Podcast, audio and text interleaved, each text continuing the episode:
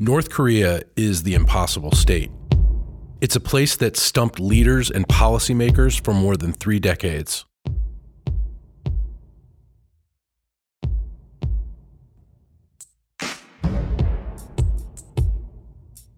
It has a complex history, and it has become the United States' top national security priority.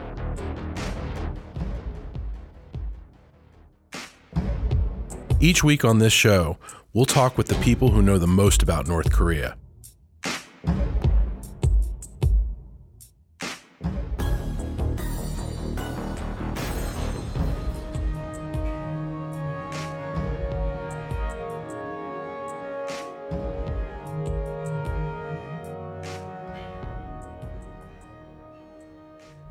Good morning to everyone in DC. Good evening to everyone in Korea. Good day to everyone else around the world. Welcome to the 43rd installment of the CSIS Capital Cable. I'm Mark Lippert, your host and moderator.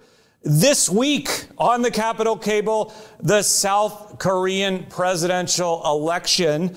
And we've had the closest election in South Korean history. And in 12 hours, we had all the votes counted, the defeated candidate conceded, and we are on to an orderly transition of power. And I want to say that up front, another remarkable achievement for a young democracy of the Republic of Korea. So with that, we have four very special guests, uh, journalists and or public opinion experts, no strangers to CSIS with us here to unpack, parse, analyze, otherwise uh, pontificate on the this uh, remarkable election here in South Korea. First up, let me go through the bios. Uh, In Sun Kang, Deputy Managing Editor for Digital Content and Diplomacy at the Chosun Ilbo. Uh, folks in Washington know her well from her stint as Washington Bureau Chief from 16 to 20. She's the author of several books, Desert Flowers, Leadership Code, and Harvard Style. She received a BA and MA from Seoul National University, and because Seoul National University isn't hard enough, she went back for a second MA at Harvard University. University. Welcome to the show, Miss Kang. We have Jiyoon Kim, Dr. Kim. I'm going to call use her fancy title once, even though she prefers Jiyoon. She's a senior research fellow at the Institute of Diplomacy and Education. She is also a popular and highly acclaimed political analyst specializing in election and public opinion analysis. She was most recently the host of Jiyoon Kim's evening show on TBS FM. Prior to TBS FM, uh, Dr. Kim hosted MBC's 100 Minute Debate, the most respected political debate program in Korea. She received her BA from Yonsei, MPP from the University of California, Berkeley, and PhD in political science from MIT. She's also a big fan of the Doosan Bears, uh, I oh, believe, yeah. as well. Yes, excellent. All right, welcome to the show, Dr. Kim Jiyoon. All right. Thank you for having me. Fantastic. Great. Thanks for staying up with us. All right. Michelle Yi Lee is Washington Post bureau chief covering Japan and the Koreas. She is based in Tokyo. Previously, she covered money and influence in politics and voting access on the National Political Enterprise and Accountability Team and re- was a reporter for the Post Fact Checker. She's also president of the Asian American Journalists Association. She received a BA in International Studies and English from Emory University, my sister's alma mater. And last episode, she said she would have come to my wedding to help fill the disparity in guests between my side and my wife's side. I still remember that. Thank you. Robin's side filmed to the brim. I'm filling mine with, you know, basset hounds. Anyway, so uh, thanks, Michelle, for staying up late with us and uh, coming to us from Seoul as well.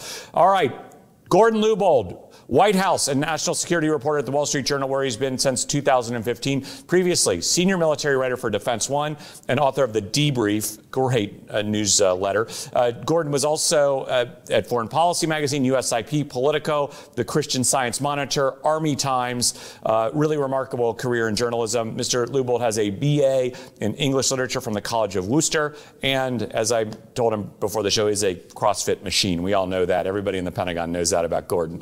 Um, last but not least, let's come to our regulars. Dr. Sue Terry, eh, who I believe is in New York. Uh, Wilson Center. Prior to that, she was senior fellow at CSIS, former CIA, former NSC, Columbia University. Welcome back, Dr. Terry. Thank you. Great to be here this morning among friends. Can't wait to hear their insights. Excellent. All right. Uh, you're on the hook too, Sue. You can't just, you know, pass okay, this sure, off. All right, sure. excellent. All right, and last but certainly not least, Dr. Victor Cha Vice Dean, professor at Georgetown, former Bush NSC. He runs the Korea chair at CSIS. He owns the place. Welcome back, Victor. Thanks, Mark. This is going to be a great discussion. Very, very exciting. Yeah, I'm really looking forward to digging in here. Okay, let's get into it, as they say. Question for Ms. Kong. Uh, Ms. Kong, we, we've seen some media reports. We kind of know what happened, but walk us through uh, what did happen in the uh, run up uh, to the election. There was a third party candidate who merged Right. with the now victorious candidate. There were um, some early voting issues with the National Election Commission. Uh, just t- give us the lay of the land on the, the preceding week uh, leading up to the election and what happened. Your analysis, your take. The floor is yours, Ms. Kang. Before that, I mean, thank you for inviting me. This timely, interesting, and important session. I mean, this is so great to see you all in Seoul and in DC and in New York. Well, this is one of the most dramatic, you know, Korean presidential election ever, I think. I mean, there's always a drama in, in Korean politics, but just this is a little bit different. I mean, the main opposition candidate, Yoon Suk-yeol, was elected uh, next president on Thursday after an unbelievably close race. There were two notable events, as you know, Mark mentioned. The one is uh, the merger of Yoon Suk-yeol and uh, An Chol-soo. Yoon Suk-yeol is the first runner, and uh, An Chol-soo is the third third runner. And so, which means you know, An Chol-soo dropped out, An Chol-soo dropped his candidacy and declared support for Yoon Suk-yeol. And uh, we expect it could be a, quite an impact because we have been waiting for An Chol-soo to say that for kind of two months. People say that he's going to do that in early February, which is Korean uh, Lunar New, New Year's Day, or so everyone says that maybe next week or next week, and then finally he decided that the day before the early voting, and so actually, it's, it's still it's very controversial how how much it affects the result of the election, and um, the second actually the early voting issues. I mean, early voting ha- we have early voting for two days before the election, which showed the highest turnout rate in history, which is about thirty six point sixty nine percent or so. I mean, during the early voting days, there were separated places and limited hours for people who tested positive for COVID 19. I mean, to our surprise, that process was so poorly managed and there was no official ballot box.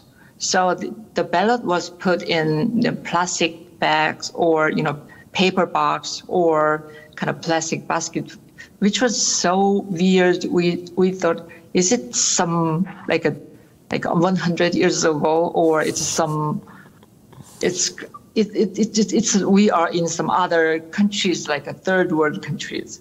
So that makes people just doubt that is my boat safe safely and fairly managed to, and finally it turned out a boat for this election? We are not really sure. So finally it just became such a big big controversy that the National Election Commission just conveyed apology that they did some some malmanagement, but it's they were doing that in I mean, according to the laws and the regulations. There's no chances of foul play, but uh, still people are very suspicious of the process. So I guess there should be a follow-up investigations to get to know what's really really happening behind this. And the, I guess, exit poll is one of the most dramatic moment, I guess. I mean, we didn't expect, actually, uh, before uh, the election, the, the day, a week before the election, according to the uh, People Power Party, the Conservative Party, actually, they did some polls, but it, it should not be announced because there was a one blind week before the election. So we I asked privately to the politicians in that party, and they, one of the most optimistic number is like 11 percent point point to win, and the some modest one is a seven to eight point, and the most you know, someone who was in charge of the process just told me that at least like a five percent point gap. So we were so sure of that result. And then when we saw the exit poll, the, the main exit poll is that Yoon Suk-yeol was ahead of Lee Jae-myung by 0.6 percent point, and the other exit poll said Lee is 0.7 point ahead, which is it's about the same. So that reminded me of that nightmare of the U.S. presidential election in 2000. So should I repeat that process again? So I thought it was what is going to happen. So we were so worried about that process. But unbelievably, finally, I guess it took nine hours to just figure out who is going, who who won won the election. So Yoon Suk-yeol had 48.56 percent of the vote, and Lee Jae-myung took 47.83 percent. The gap is about 0.7 percent, which is smallest ever in Korean history. So this election is the closest ever. Where the meaning underlined this this number and this result is that I mean divisions along regional, gender, and um, generational lines. So Yoon Suk-yeol, I mean, will have this this so I mean severely divided country, and the other is that Yoon Suk-yeol also have Democratic Party controlled National Assembly, which has 172 seats out of 300, which means you can do virtual, you can pass virtually all the bills that you want to pass. I mean, except the constitutional amendment or uh, impeachment. I mean, so ahead of there will be a very tough politics. Yoon Suk-yeol he understands the situation very well. So that's why he emphasized unity and cooperation and beyond any differences you have. So this is the situation All so right. far. Outstanding. Thanks for getting us out of the block so well, Ms. Kong. Lots to unpack there. I'm going to come to uh, Michelle Lee. Uh, Michelle, your take on the election in Korea, your analysis, please. The floor is yours. Yeah, well, thank you so much for having me. It's great to be here. Um, I wanted to share three quick observations, especially based on talking to a lot of voters during early voting as well as on election day yesterday. First, um, as uh, Kang Son mentioned, the turnout. I mean, especially with COVID at record levels yesterday, that was remarkable. In the final two weeks or so, I was looking at polling on likely voters just to try to get a sense of what it could look like. It seemed difficult to reach the 77% turnout in 2017, which was a 20 year record um, after the impeachment. Um, especially given how unliked the candidates were, um, it wasn't clear how many people would actually come out to vote. And then during uh, early voting, we saw record numbers of people show up, and we thought, well, you know, it's kind of understandable people want to avoid COVID on election day. And for context, in 2020, when US voters turned out at the highest level in a century, that was 66% turnout. So that's quite remarkable in Korea.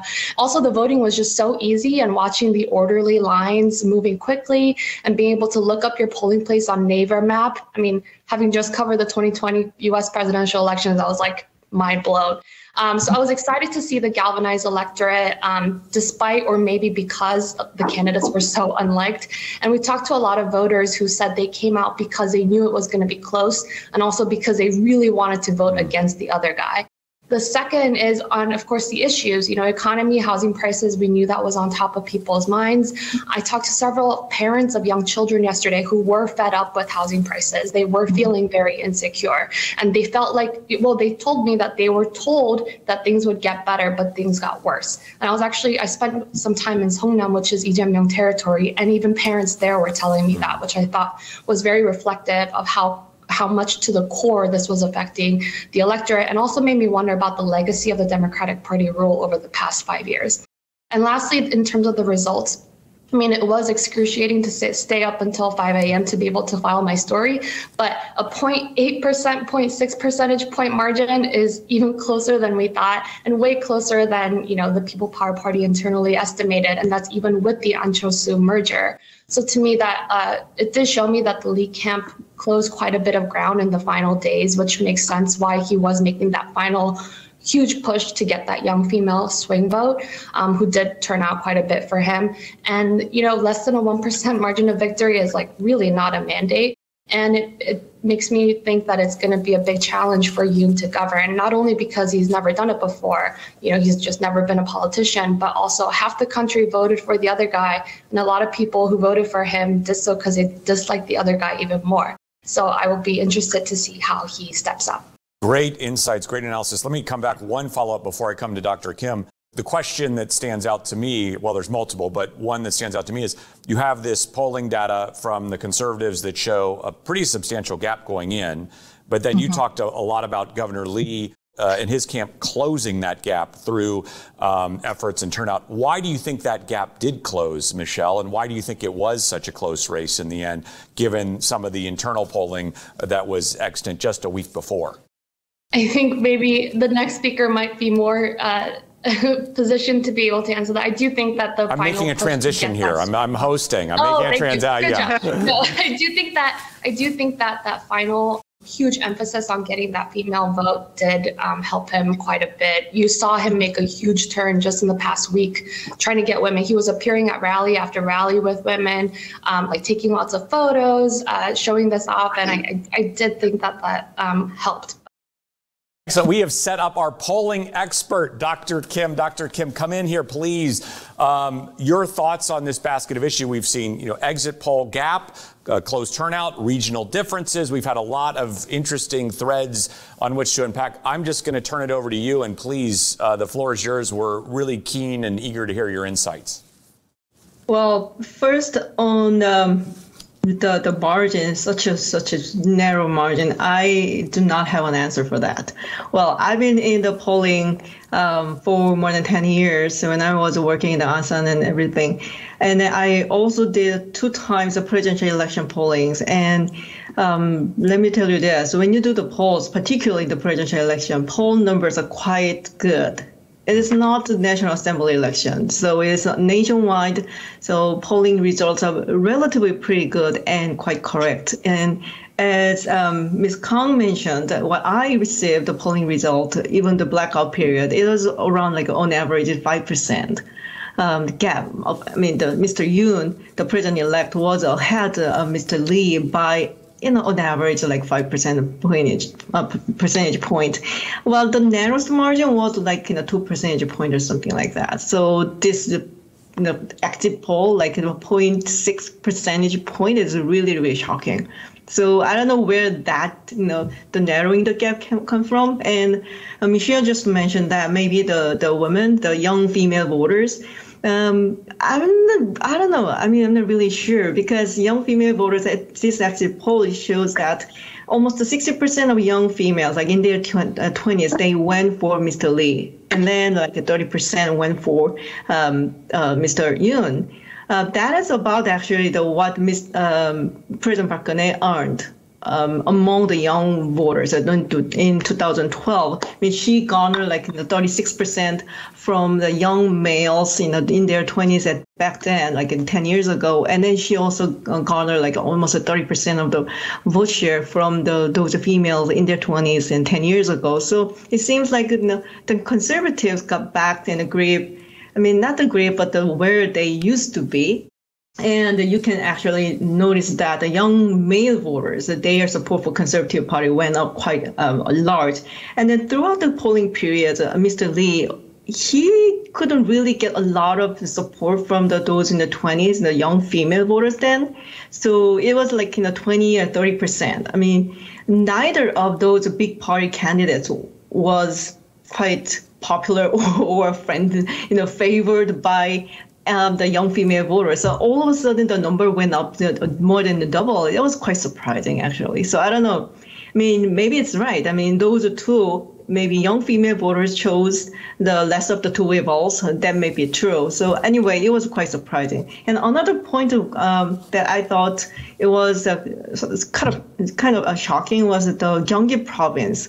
Um, throughout all the poll numbers, and the Gyeonggi and Seoul uh, was I mean, it was favored by uh, Yoon Suk Yeol. I mean, the Seoul was definitely for Yoon Suk Yeol, and Gyeonggi is a province that uh, Mr. Lee is a governor, and it actually the Gyeonggi, the, the I, think the the electors, the number of electors is much larger than any other uh, the province in Korea. It's more than Seoul, I think.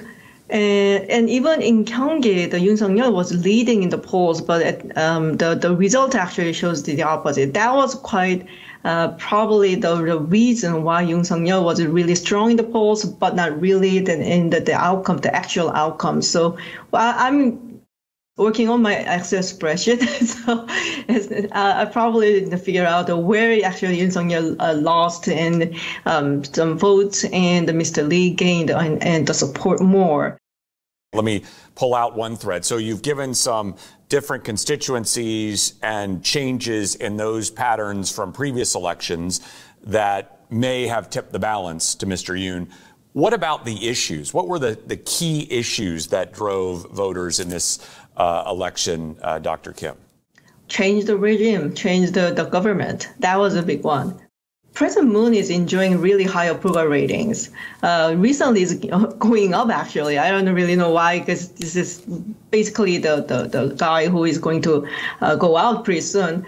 Um, but you also have to remember that, uh, like probably like a two or three years, it started like two or three years ago, when disapproval rating was higher than approval rating, and even in the disapproval disapproval ratings uh, those who really, really dislike the candidate, uh, I'm sorry, dislike the president really high. So, for example, like the 55% of people say that I don't like the uh, President uh, Moon, I do not support the President Moon's job. And then among them, like 45% was really, really do not like his job as a president. So that is a driving force for those who go against Mr. Lee and support Moon. And on the other hand, you know, those who supported Moon was also very strongly support Moon was around like 20% or so.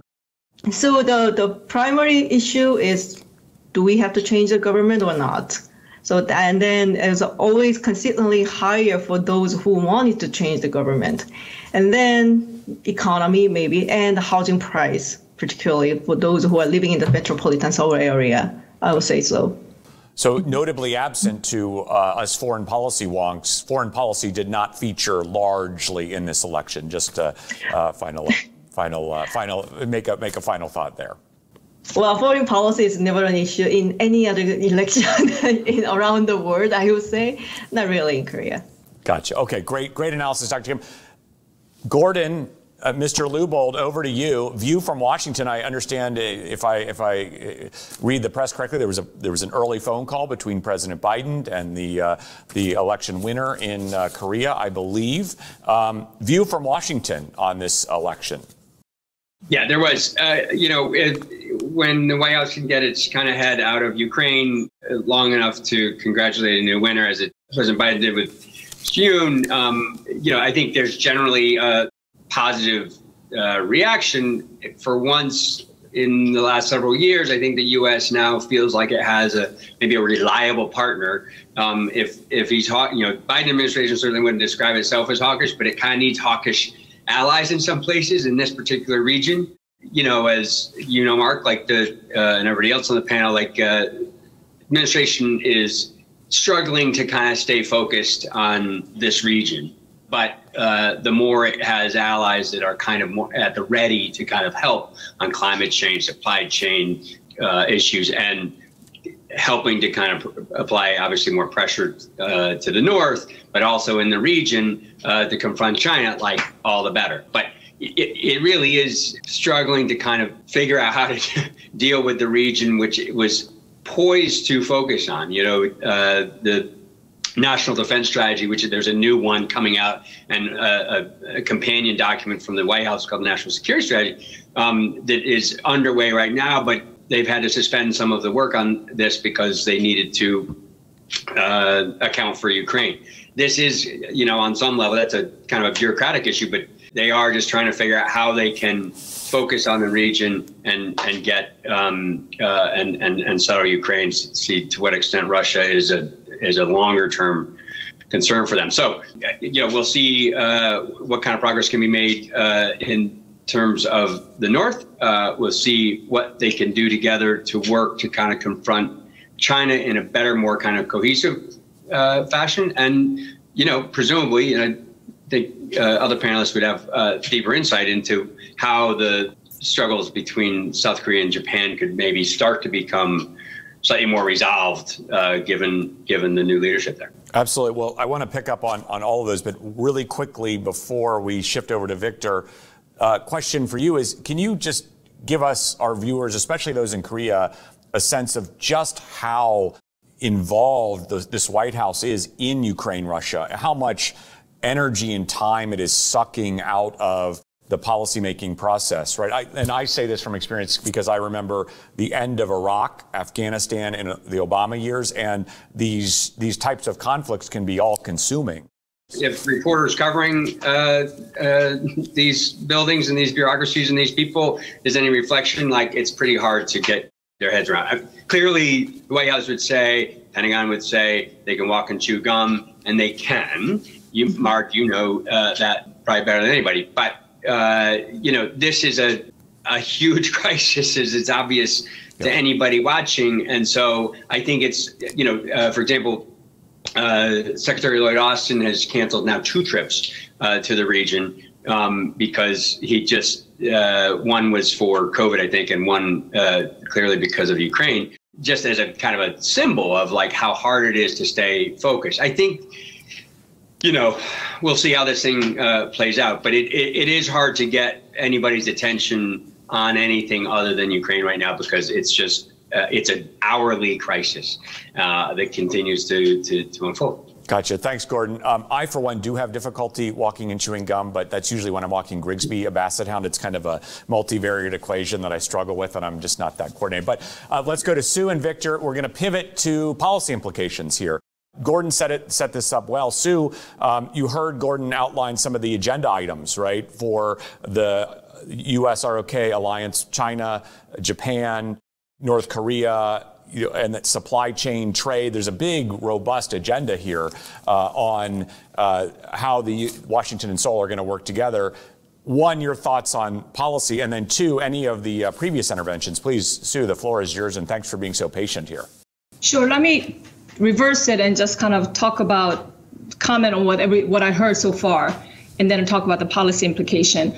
Um, so what struck me based on this conversation is just this election, how close and divisive, like partisan divide, generational divide, division all among the gender lines. Um, you know, Dr. Kim talked about some 60% of women still voted for Lee Jae-myung well, he could have won this. I mean, if he, could, if he just merged with a third party candidate, for example, um, Shim Sang Jun, um, yeah. the you know women voted for him, her, right? So if they merged, and he could have very, very much won this. So there is no mandate for Yoon, and I think this is a very important point that there's this division, there's this polarization of society. They will pose a challenge for the Yoon in terms of policymaking that you were just talking about. Um, ruling party has a majority in parliament. Public opinion is very divided. Um, again, all the divergent views, you know, and then on the policy issues you're talking about, it's over bread and butter issues like whether to prioritize welfare uh, over economic growth, uh, over redis- redistribution, over, um, you know, should we ask the wealthy to pay more tax or not, uh, over foreign policy. I know foreign policy was a lesser factor uh, on this election, but, but there's a growing antipathy towards China public you know um, so there is it's it's a, it's a there's a division is what i'm trying to say both public in the side and there's a partisan division and i think that's going to really weaken yoon's ability to govern. So i know that washington is you know, I think Yoon said all the right things from in terms of alliance issues, being tougher on China, tougher on North Korea, and you know, possibly joining Quad, possibly you know, redeploying that, even if it's going to anger Beijing. He said all the right things, but the question here here is, um, can he really um, implement this? So THAAD would be something that we need to watch out for.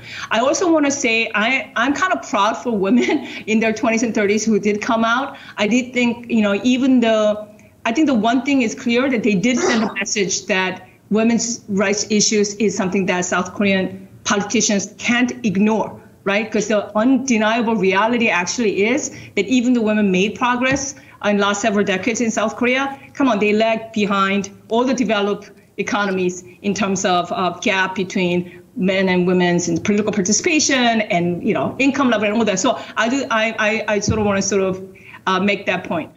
I don't know if you're going to later have a chance to talk about these policy stuff more in detail because I do want to touch on. I want to give Victor maybe he can talk about it, but I do want to come back to some a North Korea piece because I don't think we talked about North Korea piece since Russia's invasion of Ukraine and in light of this election result.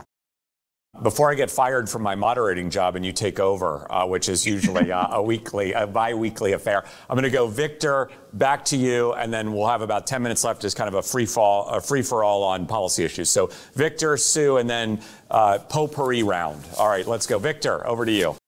Okay, so just uh, actually a couple of quick points and a question. So first, it's pretty clear when you look at the numbers in terms of the swing. There, there is clearly a swing vote demographic in Korea now that has been fully established by this election, right? Basically, the 18 to 29 year old group, you know, 50 50, right, between, between Lee and Yoon. That's one. The second is I'm actually, you know, I mean, this was a win for Yoon and the conservatives, but I think if you're a, a progressive in Korea and you feel like you've lost, I don't know if you've really lost because you know, what's the number one question that everybody asks in a presidential election? It, it is, do you feel like you're better off today than you were five years ago? Right. And I think the answer in Korea for most voters was is no. Right. That housing prices are higher. Right. Unemployment uh, uh, situation is getting worse. Right. All, all of these COVID, all these sorts of things. So they're definitely not better off than they were five years ago. And yet, in spite of that, they came within a razor's edge of winning. Right. And so even if you're like progressives in Korea right now, I would not feel bad about this election because you couldn't have more more um, sort of wins against you, and you still nearly nearly won this thing. And the third point is, has this election really united the conservatives in Korea? You know, there are deep divisions, as we all know, between the conservative groups. And so, is this, has this thing really united them going forward? So, the question I have, that one was for Insun. The question I have for Jiyun is if you look at the regional breakdown of the numbers, you know, Honam province went province, you know, fully went to Lee, like 60 to 70 points. But if you look at Gyeongsang, you know, Gyeongsang province and Daegu, the gaps were not as wide.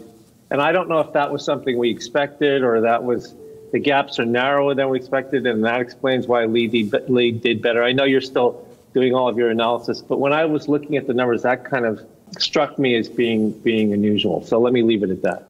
Okay, quickly then, Sue, before we come to you, we had a question for Insun, uh, and then we're going to come back to June. Ms. Kang, floor is yours. Victor's question to you. Yeah, I mean, the region-wise, uh, you know that Honam, that Jeolla province areas, I mean, the borders, uh, they, they unite, you know, very strongly. But you compare them with the people in Gyeongsang, they are, I mean, in Gyeongsang area, it's not as strong as the Honam area, but the issue here is that the, Lee Jae-myung was born in Gyeongsang area, province. So he has his own, just, you know, the origins in that area. So there's a, some kind of, I mean, the favor among in, in that area for the, the Lee Jae-myung. But but I guess when you uh, talk about the region in this election, is it's about Seoul area, metropolitan area, because usually uh, the Minju, the, the Democratic Party, they couldn't win without Seoul area. But in this election, they lost Seoul area. So that's why when you look at the big picture, if without support of the Seoul, it's really hard for Democratic Party to win. Okay, so I guess vision, vision wise, that is the issue here. All right, excellent. Jiyun, your comments. Michelle, I'm going to come to you for uh, a question before I go back to Sue as well. So get ready. I want you to comment on this, please. Jiyun, uh, your answer to Victor's query. Well, Honam area, Jeolla, which means um, it, it, always favored the Minju Party, the Democratic Party. And, you know, Yoon Suk-yeol got like 15, uh, the 13 and 12 percent, 11 percent of the votes uh, from the Honam region this election, I think it's not that bad actually. I mean, it used to be the one-digit number for um, the conservative candidates before, so it is getting better uh, for the conservatives, but still long way to go. And as Ms. Kang mentioned, that particularly that just young among the young now is Busan, Ulsan, and Gyeongnam. And we already have two presidents from this region and who belong to the, the, Democratic Party. So these people living in here are used to have, you know, and vote for um, the, the the Democratic Party candidates and the presidential candidate. So it is getting better. Um, they're getting better in there, and uh, to me, it was really surprising to that they lost the Seoul the Democratic Party. But I mean, you could sense in the last years the by-election for the Seoul mayorship it was very the landslide victory for Mr. Oh, who's currently the Seoul mayor. And it wasn't that good for Yoon this time, uh, but he uh, did pretty good job in Seoul, and that's the, the, the actually the key, uh, the the reason that he could win the presidency. That was perfect. Thank you, uh, Michelle. To you, um, thoughts on this thread of issues here, because you were on the ground, you covered this as well. We'd be remiss if we didn't recognize you here. The other um, two speakers did a really great job breaking down the regions. I what I did want to talk about was the trilateral piece, if I can get into Please, that. yes. Yes. Um, you know, especially because I cover Japan, so as you know, I think about this a lot, and um, I'm just in, interested to see whether uh, the relations can improve at all. I mean, I think all the pieces are now there, right? The pieces that I had been looking for uh, over the past like seven months I've been in this job is how the LDP election shakes out and how this election shakes out. And I feel like all the it's all kind of primed now for some sort of improvements to happen. And, and we know that trilateral cooperation is a part of the Biden Indo-Pacific strategy. And I think the Yoon win is as optimistic a scenario as we can get if we if the relationship is going to improve, especially with Prime Prime Minister Kishida. And I thought today it was a good sign that both um, President-elect Yoon and Prime Minister Kishida talked about finding ways to move forward and, and moving rather than rehashing the past. They both talked about that. I thought that was a good sign. Um, and especially in terms of countering China's rise, I think the US has a huge um, interest in making sure that this relationship improves, especially given how big of a market both South Korea and Japan are in terms of semiconductors, as, as you guys know. But um, like Sue said earlier, I think it's just it's going to be a huge unknown on whether any of these deliverables can happen because he's so he's an untested leader, untested you know person who has not, just person has who has not governed before and also facing such a divided government trying to move on a on a very uh, sensitive topic like Korea Japan issues. I'm you know we'll, we'll see how it actually happens. But now the pieces are there so I'm super interested in this as Seoul's population is decreasing, as a matter of fact, and it's getting older because the housing prices are going up, and this is the, the area that hit by uh, most by the tax, high taxation for the housing prices increase, and also the, the, those young people cannot really afford the housing in Seoul area, so they are going outside like a Gyeonggi so-called like new cities. So this is uh, the uh, the the new cities. Uh, they are uh, this is the area that the young people like uh, for in their 30s and the 40s are living there, who is a really ardent supporter of the Mr. Lee, and that's probably one of the reasons why Seoul is getting more and more conservative. Once housing price, taxation, and is getting older.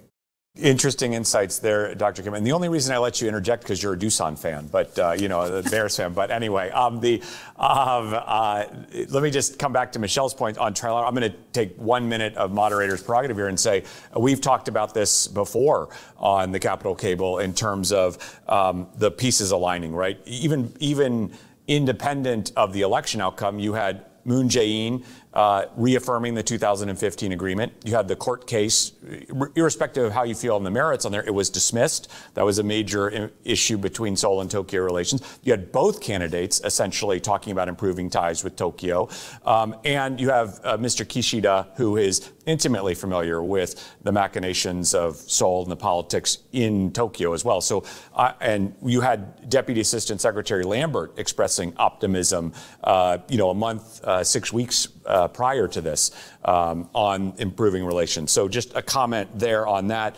Um, and then the only other thing I'll say on the governance structure, at least in terms of U.S. ROK alliance, one interesting thing I would say that augurs uh, for um, some uh, progress here is that Moon Jae-in and President Biden, President Moon, President Biden, left a pretty robust agenda in that joint statement from which I think leaders can choose. And there's some bipartisan, if you will, at least in Seoul, cover uh, to really effectuate that agenda that is set out. And that's that's a meaty, big, broad, sprawling agenda. Okay, enough from me. I'm going to come back to Sue. Sue, uh, it took us a while to get back to, to you. We got a couple minutes left. Floor is yours on North Korea post uh, Russia Ukraine. So pieces are there on U.S. ROK Japan. That's good. U.S. ROK Alliance, good. North Korea, not good, um, because Okay, so um, North Korea, you know, on multiple fronts, right? Since just Russia's invasion of Ukraine, not setting a good precedent in terms of Kim Jong Un's calculation about his own nuclear program. This crisis only reinforces his thinking that hey, states who give up, you know, that give up nuclear weapons, leaders who give up nuclear weapons get overthrown, get killed, and so on. Iraq, Libya, Ukraine. Watching this crisis, Kim Jong Un can only calculate that hey, if Ukraine kept that nuclear weapons, maybe Russia would not be attacking it right now.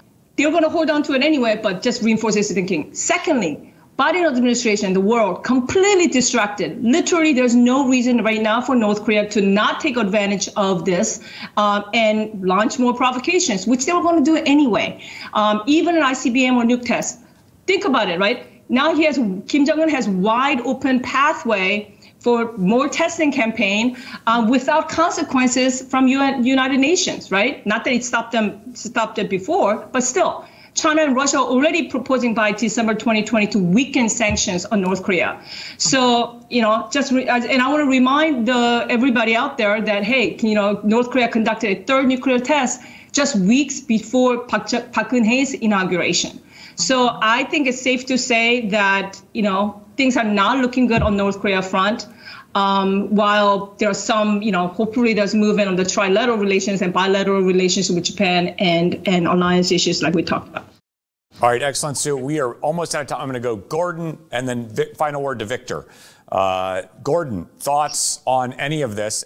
I would just say this that uh, you know this is a good time to mess with Washington. Uh, you know, to, to her point, um, and you know I think they, uh, way I was the Pentagon, everybody is kind of girding for more uh, adversaries to, to play with them. The only thing I would just say, and this is not a fresh insight, but you know, uh, as uh, we look to maybe whatever happens with the Quad and, and potential membership down the line of Seoul, the U.S. the U.S. I think is treading a little bit carefully here again, uh, not a fresh insight, but China may be the one country that can help put an end to the current crisis in Europe um, uh, by leaning on on on Mr. Putin. Um, and there's a lot there to unpack, which you could do at a different time. But um, I just wonder to what degree the uh, Biden administration is going to kind of tread a little bit carefully as they try to navigate their way out of this crisis when it comes to China. Interest, really interesting insight. That was fresh, Gordon. That was interesting. All right. Oh, good. Okay. Uh, Victor, final word to you. Uh, so, just a few quick points. The first is on the whole issue of distraction. The administration, yes, it's absolutely true. I worked in a government that was engaged in two wars, and I can just tell you that you just don't get the sort of um, attention that you do to these sorts of issues. Second, there is now no excuse for uh, there not to be an improvement in Japan Korea relations, right? As Michelle said, all the pieces are in place. And if they can't do it now, then, you know, we should all just go home. Um, third, North Korea, like Sue said, it's going to be bad, right? They're already geared to put more pressure on, and it's coming, right? We just know it's coming. You, know, we've actually been looking very closely at the at the nuclear test site and there is activity there now. They're they're doing stuff at the test site. It, they still need to do a lot more to get the thing back up and running. But yes, I'm worried about that as well. All right, we'll leave it That's there. Jam-packed episode. We didn't even get to trade and economics, right? Which I think is a whole other interesting piece. Uh, but jam-packed North Korea, China, domestic, you name it, Washington, Ukraine, Russia. I mean, unbelievable analysis by the best journalists and public opinion uh, pollsters in the business.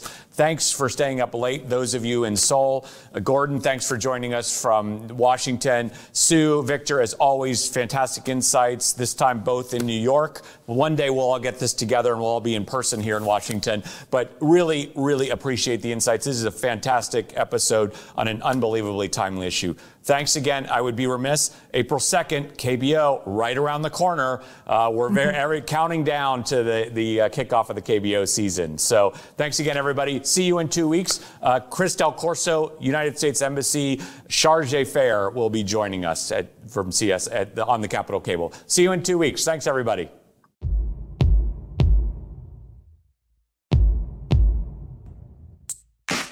If you have a question for one of our experts about the impossible state, email us at impossiblestate at csis.org.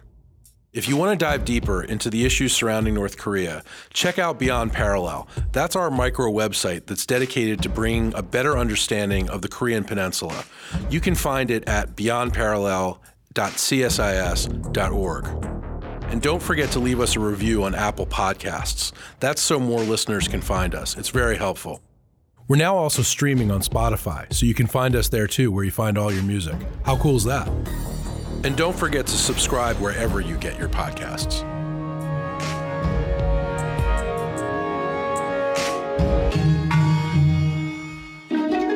This is The Impossible State.